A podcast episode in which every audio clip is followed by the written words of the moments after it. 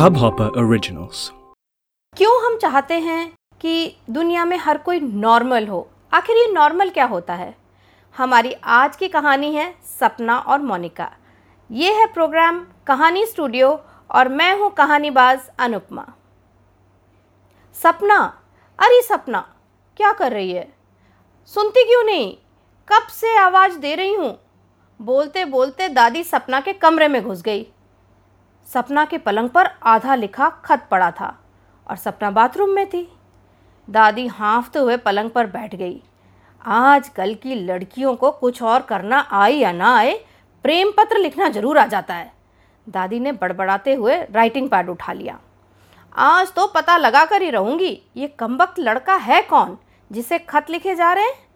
सोचते हुए दादी ने पढ़ना शुरू कर दिया। जैसे जैसे वो खत को पढ़ती गईं, उनके चेहरे का रंग उड़ता गया। ये तो सचमुच प्रेम पत्र ही था। पर किसी लड़के के नाम नहीं, ये था रूपा के नाम। वही रूपा जो हमारे घर भी आती जाती थी। हाय राम! दादी ने सिर पकड़ लिया। सपना ने तो हमें कहीं का नहीं छोड़ा। यही होता है, जब माएँ काम करने दफ्तर चली जाती हैं और लड़कियाँ अपनी मनमानी करती हैं। आज शाम को ही बात करूँगी राजेश और उषा से। दादी, आप यहाँ? सपना चौंक गई। और आप मेरी चिट्ठी क्यों पढ़ रही हैं? उसने दादी के हाथ से राइटिंग पैड छीन लिया। दादी बरस पड़ी। ये क्या पागलपन है सपना? हमारे घर में तो ऐसा कोई नहीं करता। कोई सोच भी नहीं सकता ऐसा करने की। और तू एक लड़की को? हद हो गई। आज ही बंद करो ये सब। उस रूपा से मिलना जुलना बंद करो। दादी प्लीज़ किसी से मत कहना। सपना गिड़गिड़ाई। पर दादी कहाँ सुनने वाली थी? शाम को घर पर जम के हंगामा हुआ। जैसे ही सपना के माता पिता घर आए, दादी ने उन्हें चिट्ठी थमा दी। सपना की माँ उषा की तरफ़ देखकर दादी बोली, और करो अपनी नौकरी के शौक पूरे। यहाँ लड़की गलत आदतें पाल रही है और तुम्हें कोई होश नहीं है। सब काम छोड़ो और लड़की को ठीक रास्ते पे लाओ। दादी का फरमान जारी हो गया।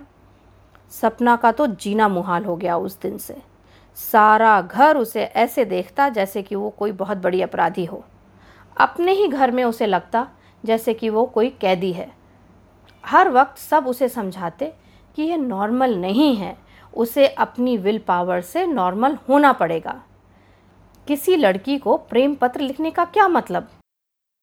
सपना सोचने लगी, आखिर नॉर्मल क्या होता है? मेरे लिए तो यही नॉर्मल है। एक दिन तो माँ उसके पीछे ही पड़ गई। बहुत हुआ सपना, अब अपने आप को संभालो। नहीं तो शादी कैसे होगी? बच्चे कैसे होंगे? पर माँ, मैं क्या करूँ? मुझे लड़कों में इंटरेस्ट नहीं है। बस माँ रोने लगी। अब सपना क्या करती? बोली, माँ, रो मत। जैसा तुम कहोगी, मैं वैसा ही करूँगी। रूपा से मिलना जुलना बातचीत करना सब बंद कर दूँगी। और उसने बंद भी कर दिया। बस कॉलेज और वहाँ से सीधे घर। एमबीए ख़त्म करते ही उसे मुंबई में बड़ी अच्छी नौकरी मिल गई। इतनी बड़ी कंपनी थी कि सब खुश और उस पर इतनी अच्छी तनख्वाह। सपना मुंबई आ गई। कुछ दिन अपनी दूर की मौसी के साथ रही और नौकरी ज्वाइन कर ली। फिर तलाश शुरू हुई एक घर की। जल्दी ही उसे शेयरिंग बेसिस पर एक थ्री बी के फ्लैट मिल गया। छः लड़कियाँ शेयर करने वाली थीं। सपना खुश थी अब तो आज़ादी से जी पाऊँगी।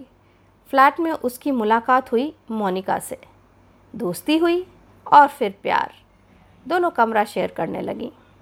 सपना को लगता जैसे उसकी तलाश पूरी हो गई है। पर कहीं डर भी लगता।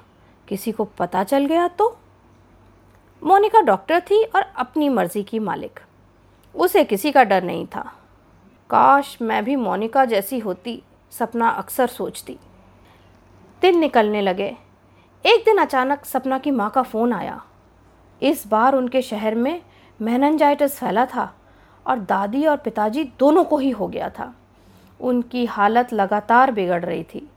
सपना को कुछ समझ में नहीं आ रहा था कि वो क्या करे। उसने मोनिका को कहा कि उसे अपने शहर जाना होगा। तुम पागल हो गई हो क्या? मोनिका बोली, वहाँ क्या इलाज हो पाएगा? यहाँ मुंबई लेकर आओ। मैं जिस हॉस्पिटल में हूँ, वहीं इलाज कराएँगे। सब ठीक हो जाएगा। मोनिका के हॉस्पिटल में दादी और पिताजी का इलाज शुरू हो गया। धीरे धीरे तबीयत सुधरने लगी। दादी तो सपना और मोनिका की सेवा देखकर दंग थी। मोनिका से दादी को बहुत लगाव भी हो गया था।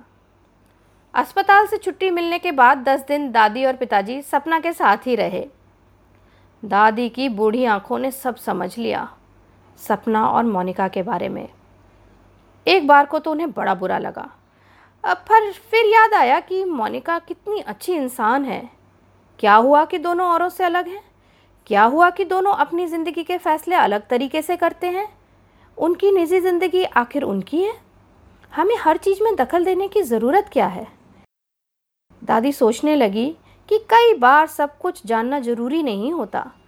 रिश्ते अच्छे रखने के लिए नज़रअंदाज करना भी ज़रूरी है। दादी मुस्कुरा उठी। अपने शहर जाने का समय हो चला था। चलते समय सपना को गले लगाकर दादी बोली, अब की आएगी तो मोनिका को भी साथ ले आना, मुझे बहुत पसंद है। और सुन, जो भी कर, बस खुश रहे। सच दादी? सपना चहक कर बोली, आज पहली बार उसे किसी का डर नहीं था। आज पहली बार उसे लगा कि वो ज़माने से नज़रें मिला सकती है। आज पहली बार उसे लगा कि वो उतनी अलग भी नहीं है। तो कैसी लगी हमारी ये कहानी सपना और मोनिका? हमें अपना फीडबैक ज़रूर भेजिएगा। हमारा ईमेल आईडी है Make Happy Foundation at Gmail dot com और सुनते रहिए हमारा प्रोग्राम कहानी स्टूडियो आज के लिए इतना ही। मैं हूँ कहानीबाज अनुपमा। इस हब हॉपर ओरिजिनल को सुनने के लिए आपका शुक्रिया। अगर आप भी अपना पॉडकास्ट लॉन्च करना चाहते हैं तो हब हॉपर स्टूडियो वेबसाइट पे रजिस्टर करें और एक मिनट के अंदर अंदर अपना खुद का पॉडकास्ट लॉन्च करें। यही नहीं स्टूडियो देता है आपको पूरी आज़ादी कहीं भी, कभी भी अपना पॉडकास्ट लॉन्च करने की सिर्फ़ तीन आसान स्टेप्स में। तो साथ में अपना पॉडकास्ट शुरू करने के लिए तैयार just hop on Hubhopper simply content